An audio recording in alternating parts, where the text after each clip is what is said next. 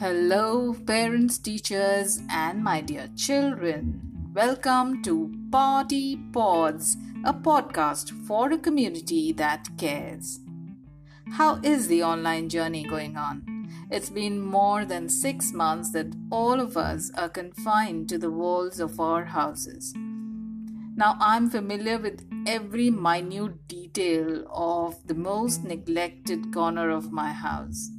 It's been more than six months without meeting people, without moving around, without having coffee chit-chats, without exchanging smiles and greetings, without attending parties and get-togethers with known and unknown people. Well, that's one side of the coin, and it's full of rantings and complaints.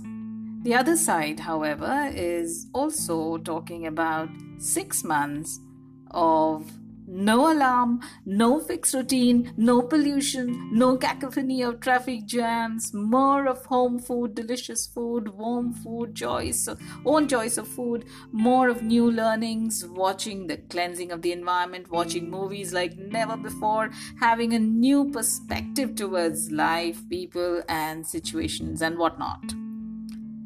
Which side of the coin do you choose? Your choice will make your day. Figure out what matters most to you and work towards that. Keep aside time for work and leisure. Don't let one eat into the other.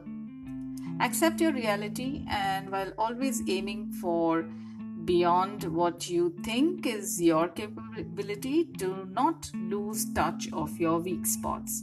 Own responsibility for more than you ever did. Follow your intuitive sense of right and wrong, force yourself away from easy temptations, and chart your own course. For each one of us over here, parent, teacher, or child, what will matter in the future is the ability to adapt our skills to the changing needs of the world. The secret is to go beyond the traditional skills of science, mathematics, and other subjects to the skills of design thinking, innovation, creativity, and entrepreneurship. The challenge, however, is that we don't teach these skills in schools, and we expect these core skills to come as a byproduct of academic activity. If we think that, yes, we are teaching in schools the core competencies, I'm sorry to say that we are not. It is there on paper. We agree that it has a huge impact on the life of children. But ninety-nine percent of the schools do not follow the core competency skills, for the simple reason being that the it, school is always, you know, surrounded by the pressure of syllabus completion, assessments, note-taking, homework assignments. So there are lot of things which come in the way of achieving these core competency skills, which always take a backseat. So what we need to do is include these skills and teach the concepts around these skills. What we do is, you know, we have the subject and then we have the skills around it.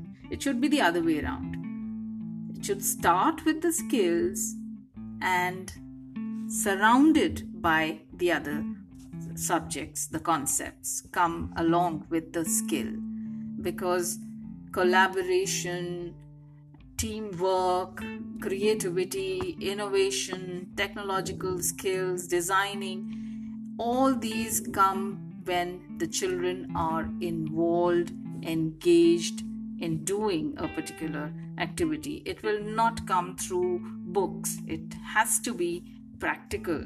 So what we need is a curriculum which is designed such in such a way, and national education policy does promise us about achieving these core competency skills through a lot of changes that are going to come. But that's going to come next year and in the years to come. What do we have today? We have today, that is the present. The present is called a present because it is a gift to us.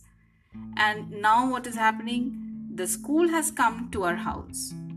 There is no difference between a qualified teacher and a parent these days.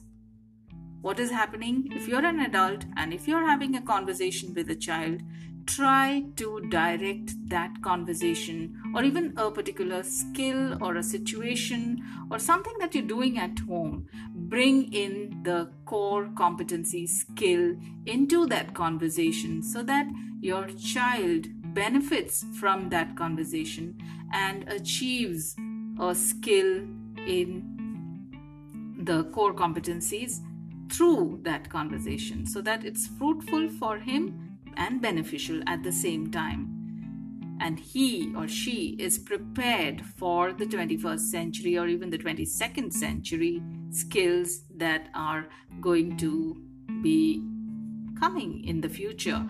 So we need to train our children, we need to talk to them, have those conversations directed towards the skills.